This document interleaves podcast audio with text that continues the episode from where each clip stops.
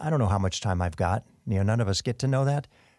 And so you do look at it as an every day at a time to think, okay, what can I do to be more productive today, to be more empathic, to be more caring, considerate, kind, and understanding. And that people wouldn't describe me as being that guy.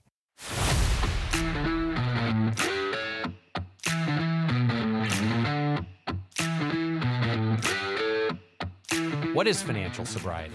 Well, first, I'm Jim Gebhardt, Oh, I'm Matthew Grishman. That's good. We should introduce ourselves. and this podcast is all going to be about three relationships that really, when you stop and you think about them, you don't think they go together. But it's your relationship you have with money, it's the relationship you have with people who mean the most to you, and ultimately the relationship you have with yourself. so I might imagine that those three relationships are somewhat wrapped together. That when one gets a little out of whack, perhaps it has an effect on the others. Stick around and you'll find out. Good morning. Great to see you here in studio today. Well, you know, it was close. Well, with that, let's get back to the way we do it. We've missed this the last couple episodes. What are you grateful for today?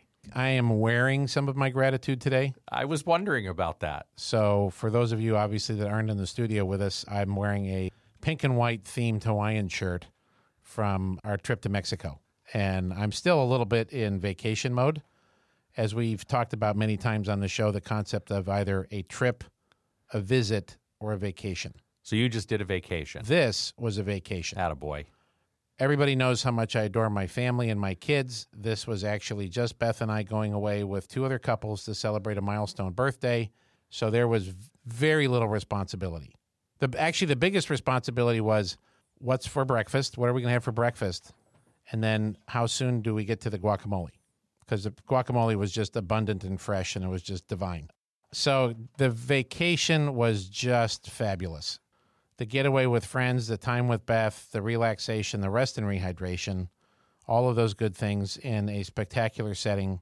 Can't wait to go back. But I'm also grateful to be back so that we can do what we do. And I've got a little recharge and a little pep in my step, and I'm carrying it forward wearing my vacation wear here in the Beakram studio that Ace provides for us. That's awesome.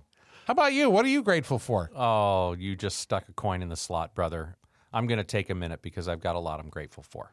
A lot today. First and foremost, I'm grateful that this morning my eyes opened up and I've got another day.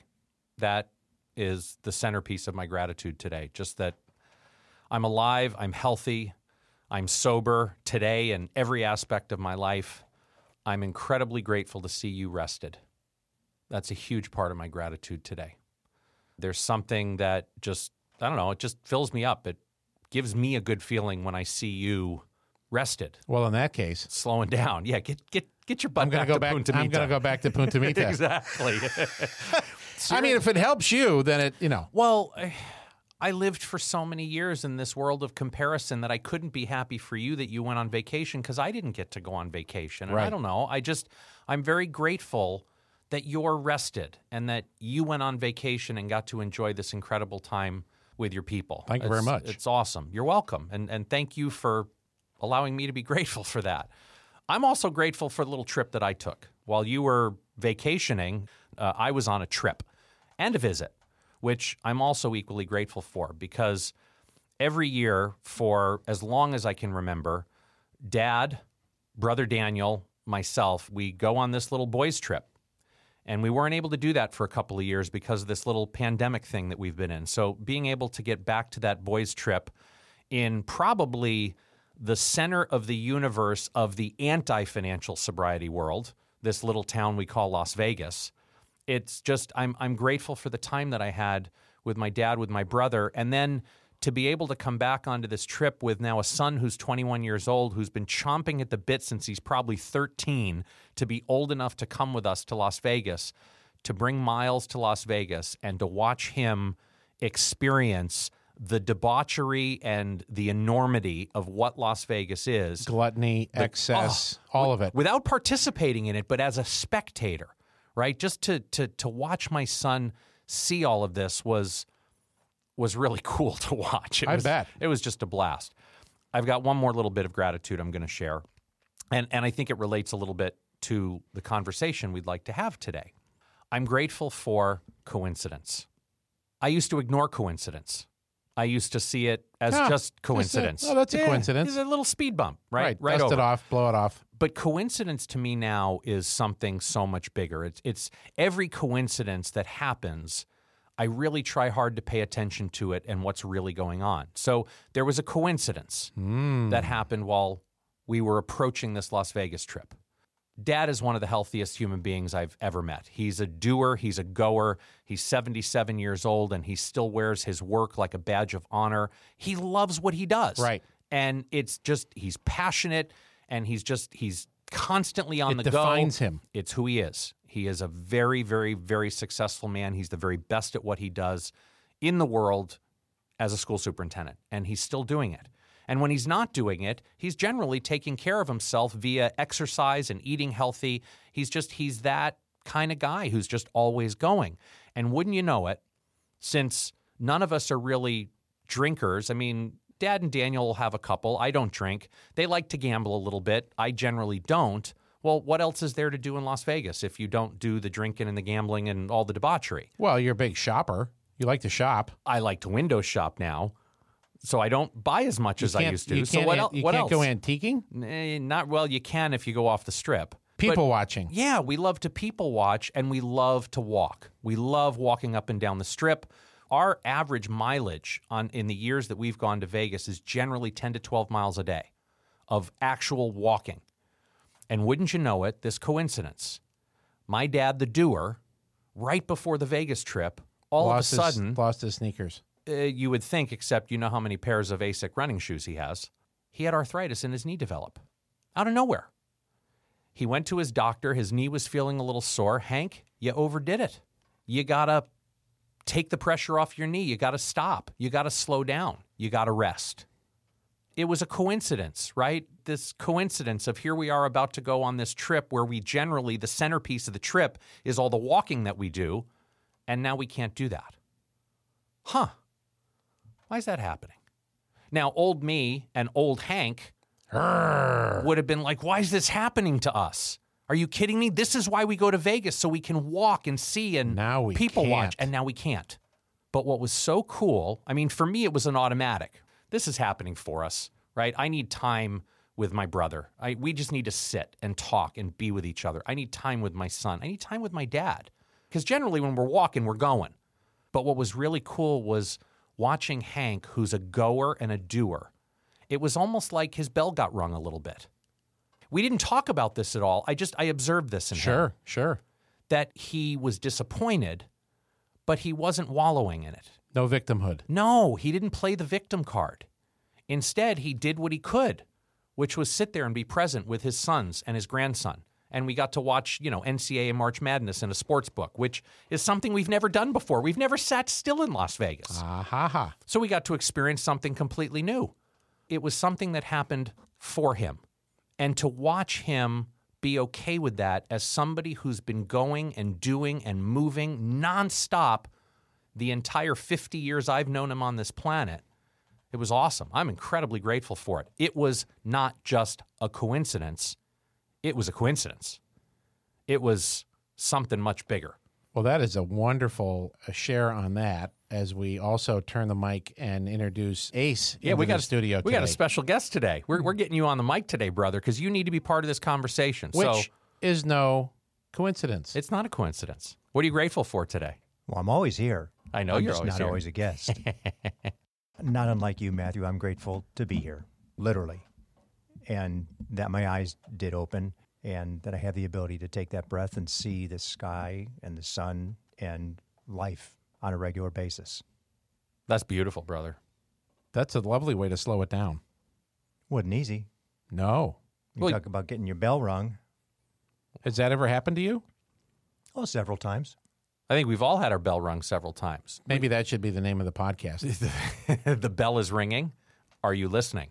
That's the theme of the episode today. I mean, that look, the whole genesis of the podcast, the whole genesis of the financial sobriety book was a series of bells getting rung in my life that I wasn't paying attention to until the ring got loud enough. There's a saying, again, this is somewhat spiritual, but generally, God has a way of talking to us. He can whisper in our ear, he can tap us on the shoulder, or he can smack us upside the head with a two by four to get our attention. We like to refer to that more as, you know, our bells are getting rung.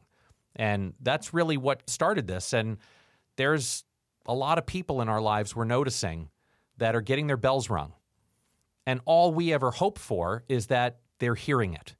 Yeah, I mean, because in my my experience, is that the bell just keeps getting louder. My dear, dear friend, I mean, you obviously had some great interaction with him as well back in 05. Jim Kelly always taught me the concept that you have to slow down to go faster. And Whew, what a concept. Slow down to Slow go down. faster. What a paradox. to go faster. Yeah.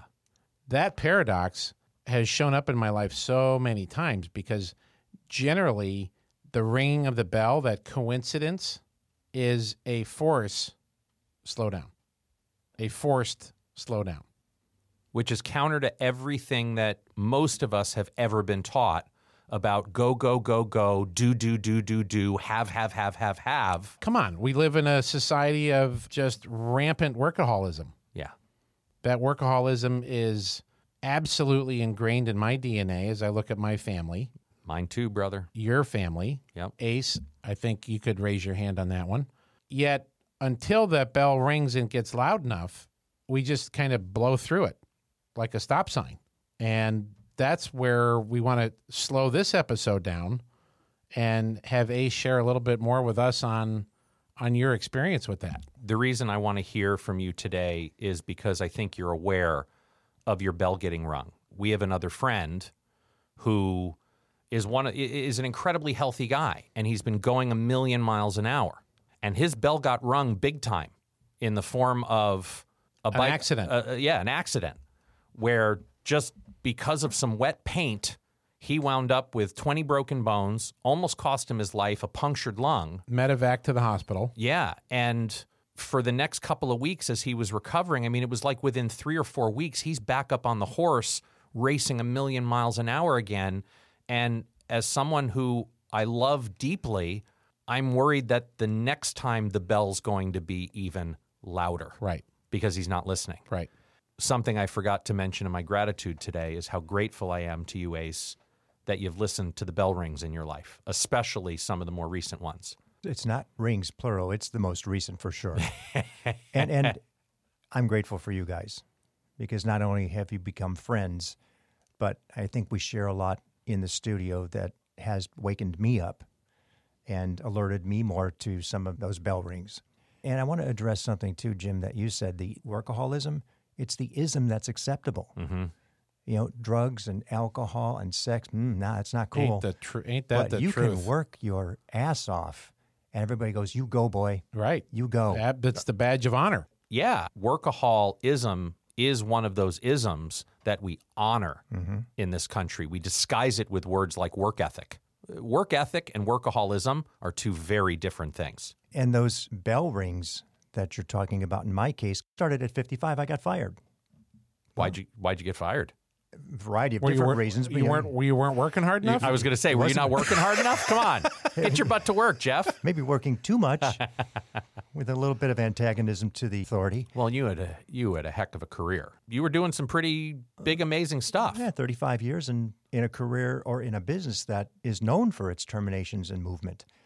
And I spent 35 of them for the most part in Sacramento. Few outside of starting in Chicago and Dallas, but yeah, that's a rare a rare condition in the broadcasting business. But again, very very fortunate and we say happening to or for that led me to what we do today. So, But at that time, just to unpack that for a second, were, were you expecting it at 55? no, at 55, what a horrible time to start over. Why is that? You're looking at retirement. Yeah. You're looking at relaxing. You're looking at maybe slowing down. Did you have kids in college? They were done. They were Oh, done. thank God. really, All right, so that window closed. They were done. But retirement is just oh, it's, not over looming. a mountain. It, it's not over a mountain. It's over a hill. Right? You can see it better now. Right. And you had? Did you have a second career ready to go? No. Okay. Not, not like that, and not with the expectation. So this was a Scud missile that came in out of nowhere and conceptually took you out. yes. It was a bell ring. I mean, could I? I had don't want to. some inkling it was coming, and had some idea I could prep for what I was going to do next. Because God forbid I should think about retiring for real, the reality of it is very different than the thought process of it. And I, I would have to imagine, I mean, we, we didn't really get into the details of what your life was like prior to 55, but I mean, you, you were at the top of the broadcasting business, of the radio broadcasting business. In, in a local radio market, yes. Yeah, you were you were the top dog. So I would imagine that took a certain pace of how you lived your life to be able to achieve that accomplishment and get to that place where you were in your 50s. Well, and having that ism that's acceptable, yes. And then boom, the bell gets rung. Right. You get to pause and slow down. But it was a ding. Ah. It was, only a ding. so it was a little a little whisper in the ear. Not quite the two by four yet. Mm-mm. No, not even the two. The next one wasn't even the two by four. The next one was like a little more of a blow in the wind on this one. So you get the little ding, and then on Easter Sunday, about five years ago, I fall off a ladder from about 16 feet onto a concrete platform. Oh my. And I get up, and my wife was up on a second level looking down at me. She goes, You okay? And I said, mm, I don't think so. Looks like my wrist is, oh, oh, it, it's, yeah, it's definitely, I broke my wrist. Let's go to the hospital. And sure enough, fractured my wrist, broke my hand, compound fracture, all this fun stuff. And Which, not to diminish that in the slightest, but that sounds like, as my kids used to say, a booze, Uh huh. right? Relative to falling off a 16 foot ladder on a piece of concrete. yeah, Yeah. Our anatomy does, I don't think it's made of rubber. my head didn't hit. How did I not hit my head? Yeah. How did I not damage Right. Something of Compound fracture. Right. Uh, well, I did have that, but it wasn't as bad as as it could have been. it wasn't a Joe Theismann. Uh, no, no, because no. it wasn't it wasn't meant to take you out. It was meant to wake you up. That's correct. It was pins and plates and a lot of work to get back. But it, okay, it happened. And you do stop and you say, oh, Easter Sunday? All right, there's something here. I get it. Coincidence. Correct?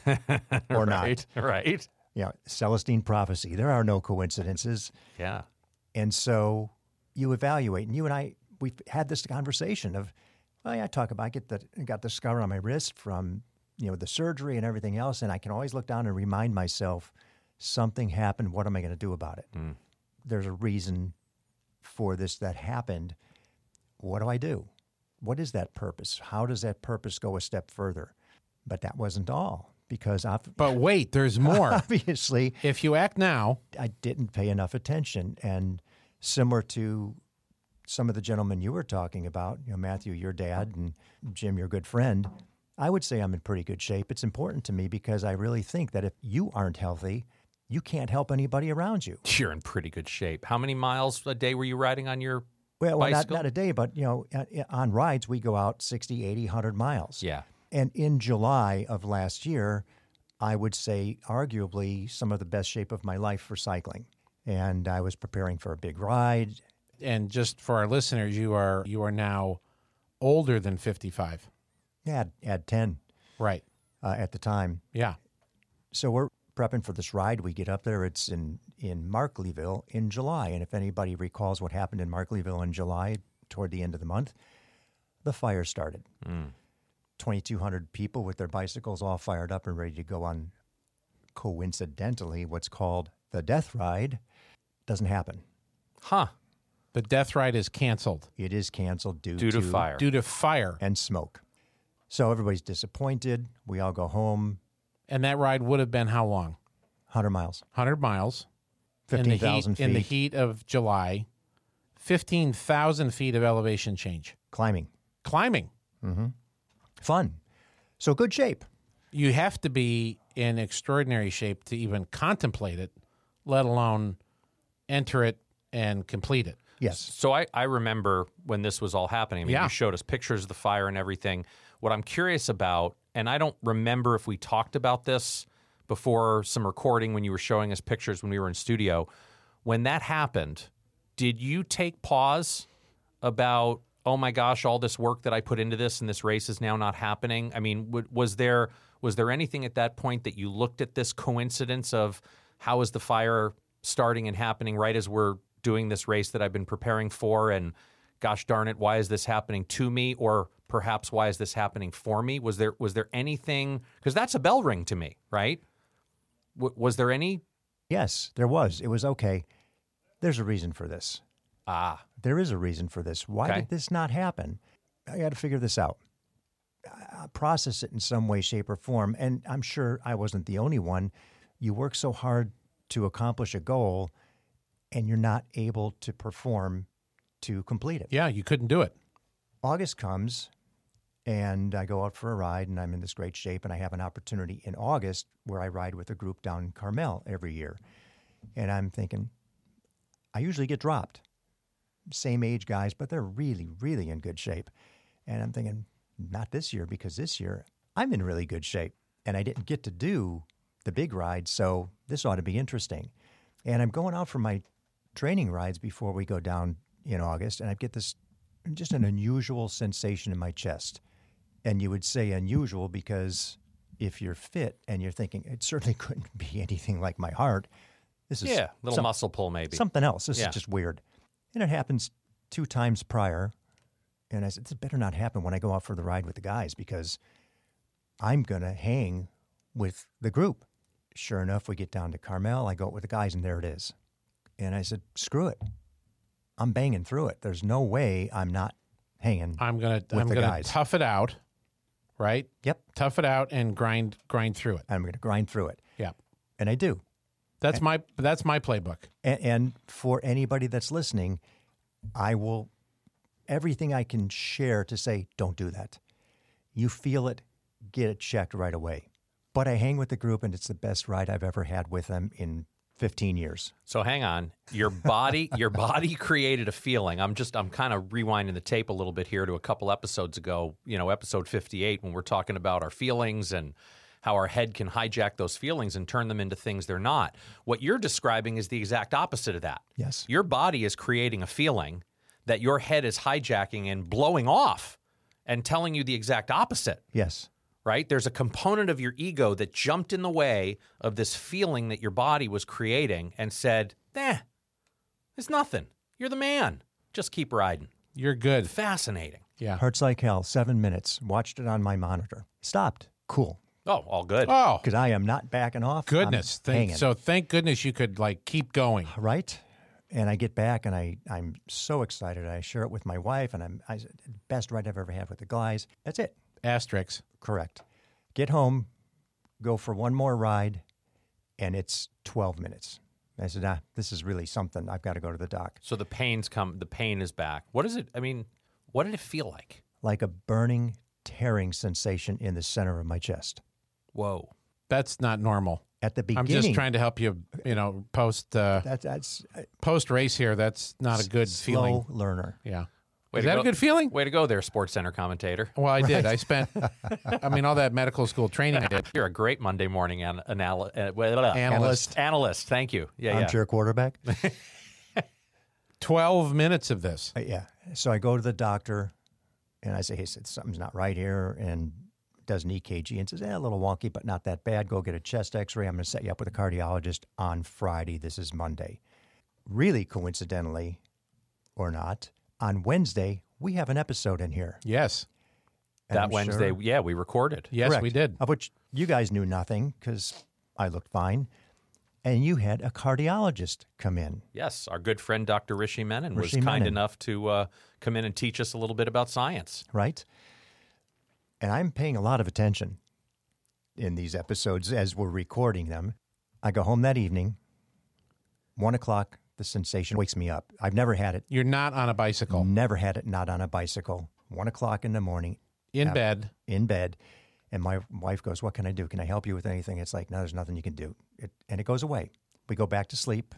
At five o'clock, I'm jolted out of bed with the most severe pain I've had ever. Exactly the same, only ratcheted up to a 10. Drops me to my knees, sweats, nausea, the whole nine yards. That means heart attack to me, as I learned from the episode during the day prior. That's not good. 911. They're instantly there. Yes, you're having a heart attack. You're like, you got to be kidding me. I guess you've got to be kidding me. How could this be happening? Okay, just get through it. Where do you want to go?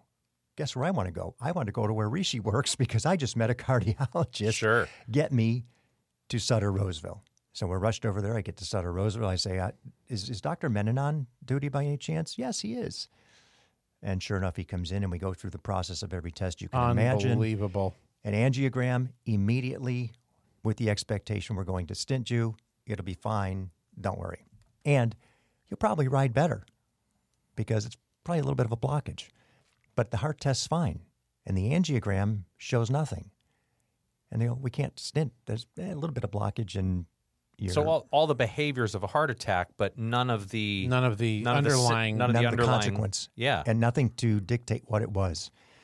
That was in August, September, October, November, tests in and out of the hospital, stress tests, cardiac MRI, literally every test that they could administer, with the exception of one because they weren't sure what it was. Turns out they think it's vasospasms. So one more time. Vasospasms, which is the coronary artery, the main primary, the widowmaker artery, spasming. We don't know why. And by the way, you've got this little thing. We see it. It's usually benign. It's a myocardial bridge. Oh, what's that, doc? Myocardial bridge means your coronary artery takes a dip into the heart instead of passing over it. It's congenital. You were born with it. You didn't make it happen. Okay. So you got a Midtown tunnel instead of a George Washington Bridge. Bingo. A little uh, homage to my friends in New York. Yeah. With a little bit of traffic congestion. Uh huh. Sounds like it.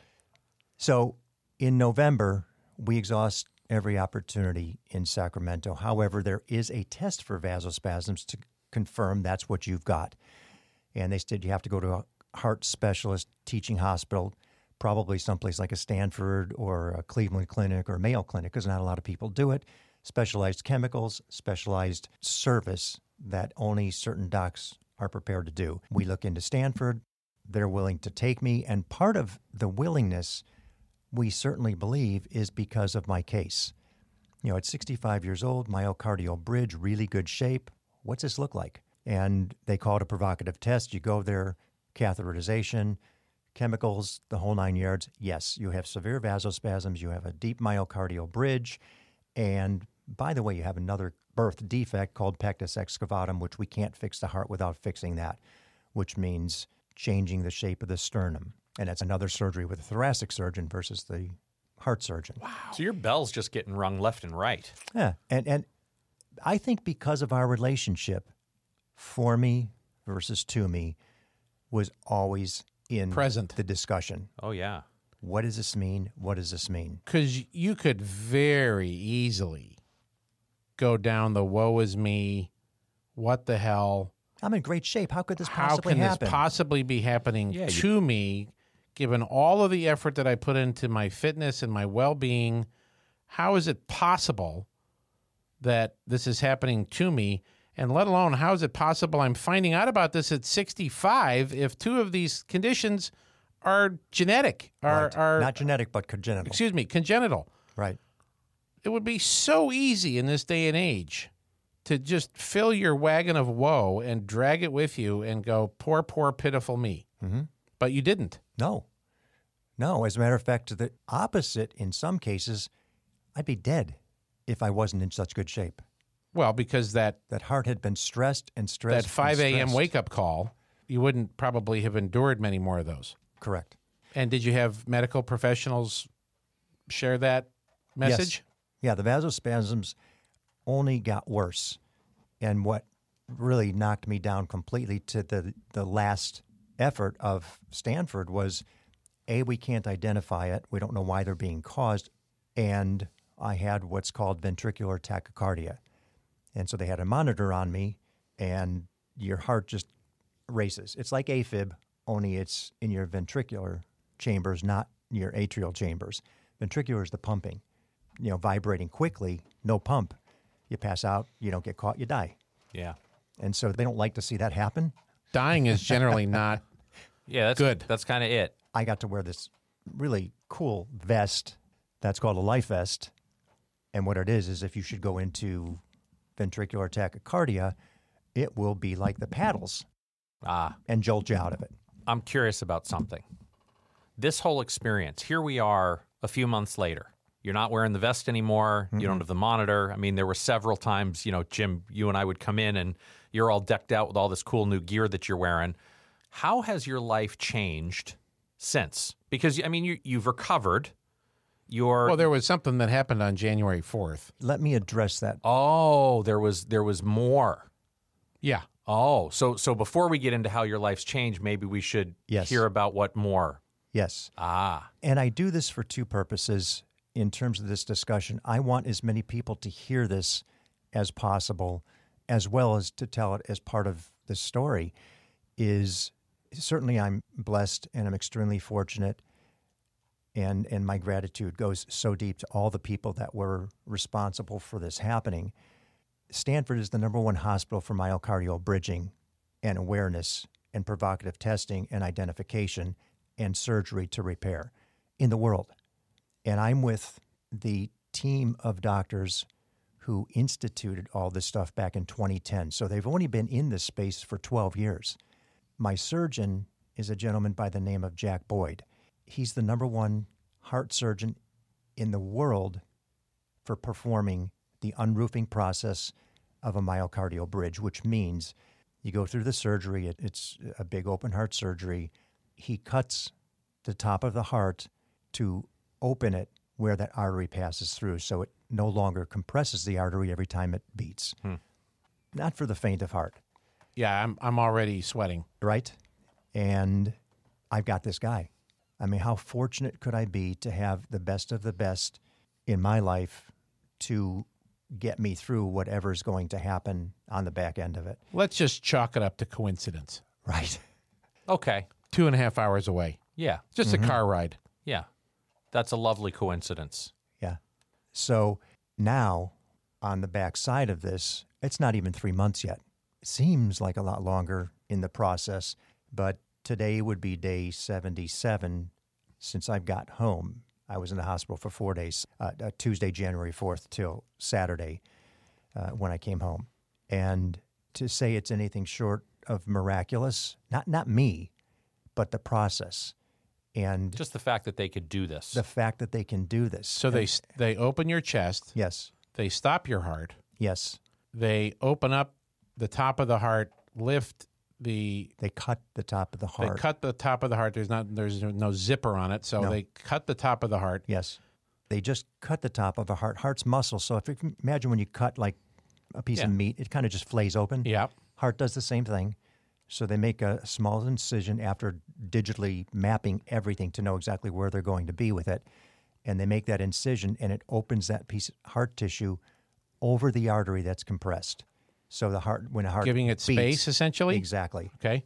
So they do all of that, which is just mind blowing times 10. Yes, And then they get to the experiatum, whatever you referred to, uh, where they put in the simple simpleton here, uh, the chest plate yes. to put the sternum in the proper position. Right. Two two different surgeries technically, but they did them But both you got at a the same twofer. time. I did. Okay, so we've had open heart surgery and a Sternum rebuild. Ravitch sternum rebuild. It's it's called a Ravitch procedure. Anybody a wants savage to look, procedure? Ra- It's a savage, but it's called Ravage. A ravage Uh, procedure. that that word makes sense to me. Finally, the medical community is using a word that English. makes sense to me. Right. Yeah. Because they ravage the ever loving you know what out of your It's center spelled a little differently. It's R A V I T C H after the doctor who instituted the surgery back in the 40s. Yeah, I'm going to stick with the way I like it. Rab, they ravaged Right. you. Yeah. So yeah, so that literally Four days in the hospital, Yes. and then you're home, Lucky me. Wow. right? And I mean that in every way, shape, and form, yes. And I remember as I was getting out of bed a few times, there's a million stories now that I can look back and laugh at. But as I was getting out of bed, they said, Oh, he's got strong legs. This is great. Because a lot of the people are not in good shape who are having heart surgeries, as you can imagine. And fortunately for me, I was in good shape. What did it feel like those first few days just trying to breathe? I mean, just you just had your chest ripped open. I got to imagine the discomfort just to breathe. What did that feel like? Surprisingly, not as bad as you might think Okay. because you are drugged up. oh, you're on a lot of medication for pain. And the Ravitch procedure is known to be an extremely painful process and procedure, typically done in teens and young adults, not in 65 year old guys. So, what was going on in your head as you first got home? You're healing, you're medicated. I I mean, were, were you thinking about The next bike ride? yeah, the next bike ride, or oh my gosh, I got to get in studio because Jim and Matt need to record. I mean, what what was going through your head as you started the recovery process? Yes to all of that, actually. Oh, Somewhere in there, there's a bike ride. I will get back on the bike and I will be pedaling. That's not going away. That's a part of my life that I enjoy too much. So that hope, you've got to have hope. You can't, you can't not. was it hope or did it go beyond hope? I mean, I, It went hope to was belief. there. It certainly went to belief. what what I mean by that was was there at any point now looking back on it where the old ego came in, the old, you know, CEO of the head, I have hope that I can get back to this, but was there anything inside of you that old driving I've got to do fill in the blank. I got to get back to work. I've got to mm-hmm. be productive again. I can't be down and out this long. I, was there any part of that starting to creep in? Uh, yes, as, as a matter of fact, because we can do everything virtually, I was able to work eh, after the first week. Once you can deal with the pain and you get through that awareness, but in a very different way. And I remember a conversation with my wife at the hospital, and uh, she was saying, "God, I just, I just want the old Jeff back." Hmm. That was somewhere pre-surgery, because we went through August to November with a whole lot of uncertainty and the possibility of death. At, so at any time at any time, because you were wearing a life vest. a life vest. Mm-hmm. So your every day, almost every moment, it's somewhere back in your psyche, somewhere you're thinking you, you have to be having moments thinking, well, is today the day? Yes, and you Right? think of everything that needs to get done. You think of, I am living in the moment because what if I'm not here for my wife, my kids, my family, my grandkids, my work? How can I get everybody set so if I should disappear off the planet, they're in good shape? So you so you weren't at times living in the moment. You were worried about all of that stuff. I've got a lot I got to do because Future tripping. Yeah, because this could be it at any minute. I got a lot going on. Right. And I remember post surgery, we're in the hospital. I think it was standing at the time in a beautiful window in a Stanford hospital room, if anybody's been to the heart floors, looking out. And I said, The old Jeff's never coming back. He's, he's different. And the experience of the first two days post surgery were something I, I, I can't really explain them. It's still an incredibly emotional process. And I know the biggest question for me is why me? Why am I still here? Yeah. The miracle of life. Yeah. And there's there's so many other people that you think have a much better opportunity to provide service to others than yourself. Hmm. And uh, okay, I'm here for a reason. Yeah. and you better figure it out because the first ding didn't work. The bell ring didn't work.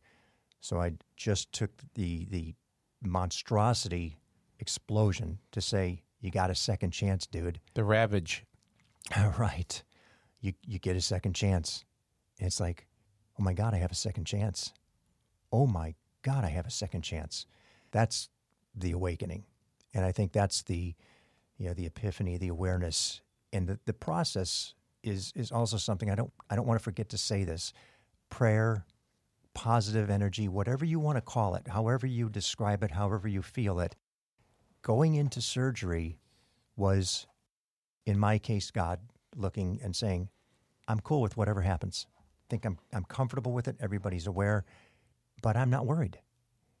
And the energy was palpable as they were wheeling me in. It was palpable. I could feel it. I I don't know how to describe it, but I could feel it. And I, I'm so grateful. Was it a comforting energy? Was it Yes. a okay? It was an encouraging. It was comforting, and it was positive. a hopeful energy. Yes.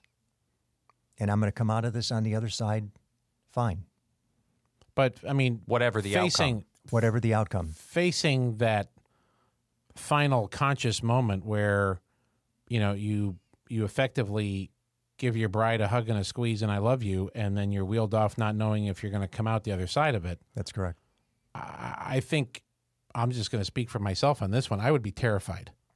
The emotion that you're describing is just that sounds incredibly beautiful to me. That you had this calming, mm-hmm. hopeful energy. But that would wow that that would scare the bejesus out Yeah, of me. brother. I I've shared this with you before. I my father-in-law when Al was diagnosed with a terminal illness years and years and years ago. Before he passed away it was a progressive idiopathic pulmonary fibrosis. It was basically this random cystic fibrosis that came into a man's life who had never smoked a cigarette a day in his life.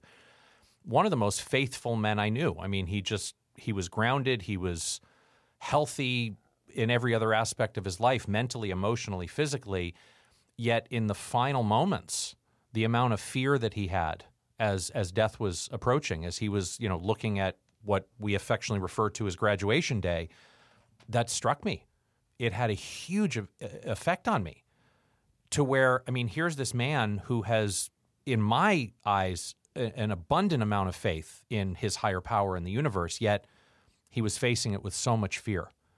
And it just it it stuck with me in 2011 to where for me to hear what you just shared Jeff and how you were at peace I mean my whole quest and what I've been on is that whatever that day is if it's tomorrow if it's a decade from now if That it's five tomorrow minutes wouldn't from be now convenient. no, it wouldn't be. But if it is, have I lived each day that I've been given to the fullest that I possibly can and expressed and felt as much love as I possibly can so that when that day comes, I can be like you were in that moment. Mm-hmm. I mean, talk about detaching from outcomes Yeah. right? We we've used that term on this show a lot. I mean, that is the ultimate test to whether we've reached a place in life where we can truly detach from outcomes when we're facing mortality like that. That's just Maybe just the extra 10 years I've got on you guys. it could be. It- Yeah, it- absolutely. it very much because that does come with time. Yes. I, I would imagine. There's an experiential part of it. But on the flip side, now that I'm out and on the mend, no life vest, I, I'm so fortunate that's not the case. And the search now and the intensity of that search, because we're, I'm at an older age than I would have been 10 years ago, is there's, I don't know how much time I've got. You know, none of us get to know that. And so you do look at it as an every day at a time to think, okay, what can I do to be more productive today, to be more empathic, to be more caring, considerate, kind, and understanding. Uh, that people wouldn't describe me as being that guy. I'm working on it, and I'm really aware of it. And because we know these myocardial bridges are something that tend to be thought as, from many doctors, benign, they aren't. And as I learn more and more and have now been engaged with a Facebook myocardial bridge group, there's a lot of people out there suffering from it saying, my doc won't recognize it. And they have similar symptoms. How can we make this more prevalent? And there's also consensus that maybe 30% of the heart attacks, 30% of the population that dies from heart attack could have been walking around with a myocardial bridge. But when you die from a heart attack, that blockage would look like a blockage. Hmm. They're not going to dig in and say, oh, where's his Yeah, artery? they're not going to right. So a byproduct of slowing down. This is, I mean, what what you're sharing is tremendous, and and the level of detail and what you've learned about this whole process and just how this muscle inside of us called the heart actually functions is is mind blowing. What you've learned from this, independent of the brain. Uh, right? That's why you can take a heart from one person and stick it in another. Unbelievable. It does what it does on its own. unbelievable. I just I want to simplify this. You were going a million miles an hour through life. Your bell got rung once. Your bell got rung again, falling off the ladder. And now your bell got rung like the Liberty Bell was just hit with a redwood tree. Mm-hmm. and But something's changed. but wait, there's a another bell. I know we tried that one already. No. There's another bell. Yeah. What happened about a week or so after you were starting to recover? When they do the chest procedure, they put a pin, a- a s- something maybe the size of a, a, a small pencil, but it's solid metal, and it's meant to hold the sternum up from the ribs. In very, very, very rare instances, the pin shifts. In my case, Like if you were to cough. not necessarily because of, they're not quite sure why it might, could be because of coughing, but mine shifts and it slides and causes me to go to the ER. And while the pin shift isn't the most significant thing, I go to the ER and I come home and I get COVID. Oh, So I'm about Holy sh! Three and a half weeks out of three and a half weeks out of the hospital with a complete chest reconstruction and a heart that's been through some trauma. COVID. And The, I- the thing that makes you cough uncontrollably. This this thing called COVID. right. Because if that heart procedure and the chest reconstruction wasn't enough to ring your bell, let's give you something now that's going to make you cough uncontrollably for a couple of weeks. Are you kidding me? wasn't fun. And fortunately, because the only thing that goes through your head then is, am I tearing all this stuff apart? Am I making a mess in there of all the healing process? And what about the heart? And is all this going to be okay? And And you're coughing up a lung. uh, you're coughing. I coughed for two days straight. Wow. And you can't take any medication because you can't take any medication. You already have your heart medication. You don't want to mess with any of that stuff and find out something goes wrong. So, uh, yeah, it was uh, So something out there really needed to make sure you were listening this time. right. And mean- you did and you did. You heard it. Oh, I heard it. I heard it. I don't have all the answers, obviously, but the search for some of those answers, I thought I had purpose. My purpose search is much deeper today than it would have been six months ago. And the amount of time that I spend working on it is much more time than it would have been six months ago. And the significance of work to me is very different today than it was six months ago. What do you mean by that? How is it different? How has it changed? That's what I've been really Yeah, eager to hear. 100%. I Yeah. mean, I've only asked it like three times. Yeah. What's changed? the way you look at it and what the expectation of the outcome is for what you do and the amount of time you spend with the people that are important to you. I'm going to add a fourth because I think it's really significant to make sure people know the story in some way, shape, or form. Because how many people do we know that things happen to them? Right. And we can maybe persuade them that they're happening for them. Come on, we're we're three of those people Yes. that things used to happen to. Yes. And thank the heavens we've spent enough time chasing these little breadcrumbs to a trail that led us to this podcast studio where we could explore how every single experience in life Mm-hmm.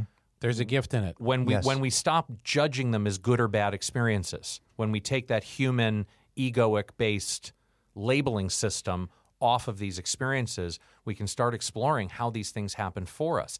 As unbelievable as your story is, and this one two punch of heart chest reconstruction COVID, how unbelievable something like that can be. By not labeling it as a good or a bad experience, we can start looking at how has this happened for Look at me? it as a wonderful experience. right. I'm here. And it's completely changed your life. And there are yes, and there are people that I look at. I mean, we all know you get a cancer diagnosis. Oh my God, you know where that's going to end up. How many times have you heard our dear friend Glenn say to you, cancer saved my life? Mm-hmm. Oh, it's too many times to count. I mean, he, and, and he has said cancer is the greatest thing that ever has happened to him. yeah. Uh, I, I will tell you, I am grateful I'm an alcoholic. It saved my life. It woke me the f- up. And I finally started living. I was dying for so many years, and I finally started living. I never could have imagined being grateful that I'm an alcoholic. Right. I'm grateful for the experience you've gone through. As am I. And I want to say something because you talked about ego. The toughest thing for me is the description and the explanation and keeping ego out of it. It's not pound your chest. Look what I did. I got through it. Right. But there's a part of you that says, look what I did. I got through it. I beat it. No, you didn't beat it. Right. You were allowed to beat it because there's another reason for you to be here. And it's hard to accept that. It's hard to say that. It's hard it's hard for me right now because I'm so grateful that I'm still here to talk with you guys. But how do I manifest it properly, share it properly, and get it to the people that need to hear it properly without, look, you can do it too? It's not like that. It's not like that. It's the experience and the understanding. Again, I can't describe the emotion, and this isn't the place to go through some of the things that happened on those first couple of days post, because it's it's it's too long in, in its description. But that's what changed me. Hmm. The fact that I'm still here is really significant, but a lot of that happened in those first two days when all of it's overwhelming you. You have developed, I mean, you've, you've always been a man who believes that there's something bigger than you out there. Absolutely. This has this experience has absolutely, from what I'm hearing, solidified your faith in the fact that you didn't beat this. There was something bigger than you that allowed you to come through this on the other side because there's there's more for you. Correct. And it really isn't up to you as to whether that was going to happen or not. That's correct. That's a very, very humbling experience. Mm-hmm. Very humbling. And now you're you're blessed with the ability to listen to what that is, right? It's not like there's a drawing of it that says you're going to go do this, but no, no. now now you're in listen only mode on. if you find that book, please share it. I- absolutely, Well, uh, guys, I mean, we, we have all had experiences in life that have happened to us that we've allowed our emotions and our ego and everything involved in that to at times sweep us away. The amount I drank, ate, spent, that could have and should have killed me. But for some reason, some reason I don't fully understand, it didn't. And the fact that I get to open my eyes in the morning now and just simply be grateful for, right? I I don't want to have to be a person that has to go through what you've gone through to be at a place in my life where I can just have that appreciation, that gratitude for this day that I have. Uh, Coach Jimmy V.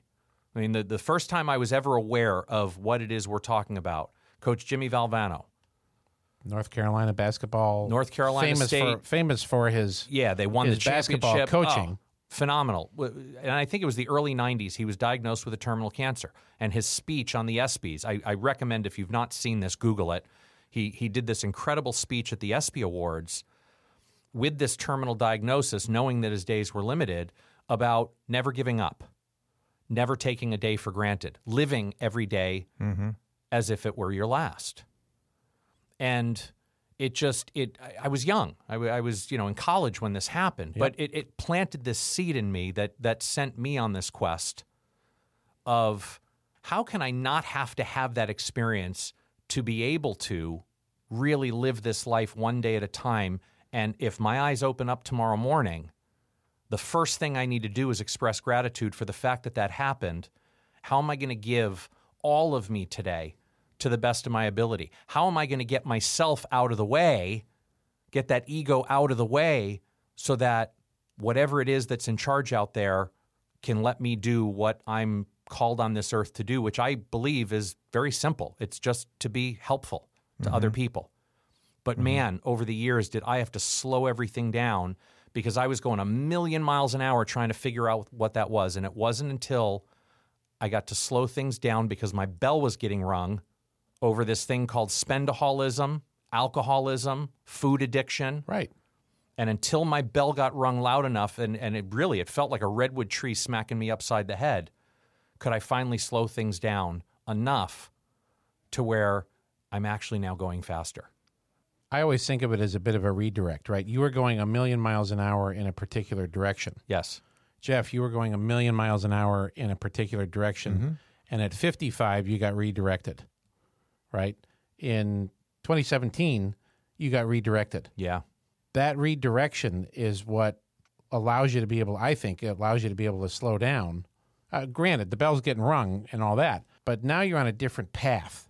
You're on a completely different path. Yes. You were doing a magnificent job of living every day to your fullest prior to 2017. Yes. Because it probably was. But it, it was and it wasn't. I was filling this Sure, hole in my soul up by the- living a million miles an hour, having fun. Correct. But I wasn't really having fun because at the end of the day, I felt empty. You didn't feel fulfilled. I in felt any- empty. Yeah.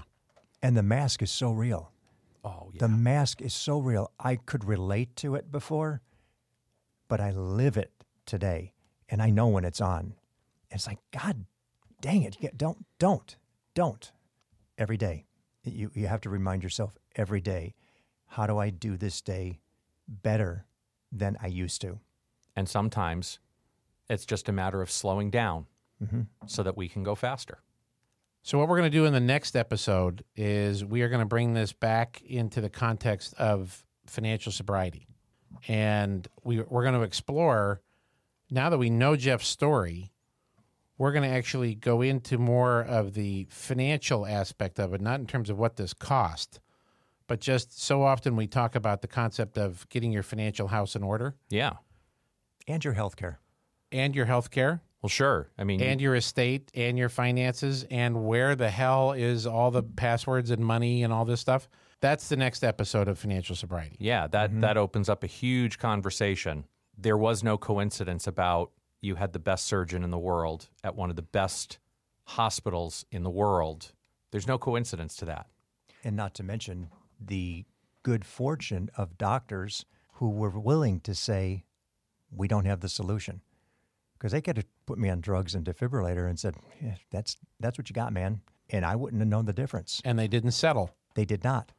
They didn't allow mediocrity into the conversation and they just kept pursuing excellence, And- pursuing answers. And I won't say that you don't best advocate, but you keep pushing too. You do all your homework and you keep pushing and asking and pushing and asking. And they realize, okay, we can't answer all his questions, so let's send let's him elevate somewhere else. let's elevate the conversation. yeah, let's let's play the game a little bit differently. Thankfully, you got mediocrity out of your life and added that to your say no more Bingo. list. And with that, that's a wrap. That's a wrap. That's a wrap. If you like what you heard, leave us a review and be sure to subscribe. And check out our website, yourfinancialsobriety.com. Thanks again for listening today. Here to help you find more clarity, confidence, and capability along your journey into financial sobriety. I'm Matthew Grishman. And I'm Jim Gebhardt. Be intentional with your money. Jim Gebhardt is a registered representative of and securities offered through Brokers International Financial Services, LLC, member SIPC. Jim Gebhardt and Matthew Grishman are investment advisor representatives of Gebhardt Group Incorporated, a registered investment advisor. Brokers International Financial Services, LLC, and Gebhardt Group Incorporated are not affiliated. The opinions in this podcast are for informational purposes only and are not intended to provide specific advice or investment recommendations. To determine which investments or financial advice may be appropriate for you, consult a financial advisor prior to investing. Any reference to market performance is based on historical information and there is no expressed or implied guarantee of future performance. Opinions expressed on this program do not necessarily reflect those of Brokers International Financial Services, LLC. The topics discussed and opinions given are not intended to address the specific needs of any listener. Gebhardt Group Incorporated does not offer legal or tax advice. Listeners are to discuss their financial needs with the appropriate professional regarding your individual circumstance.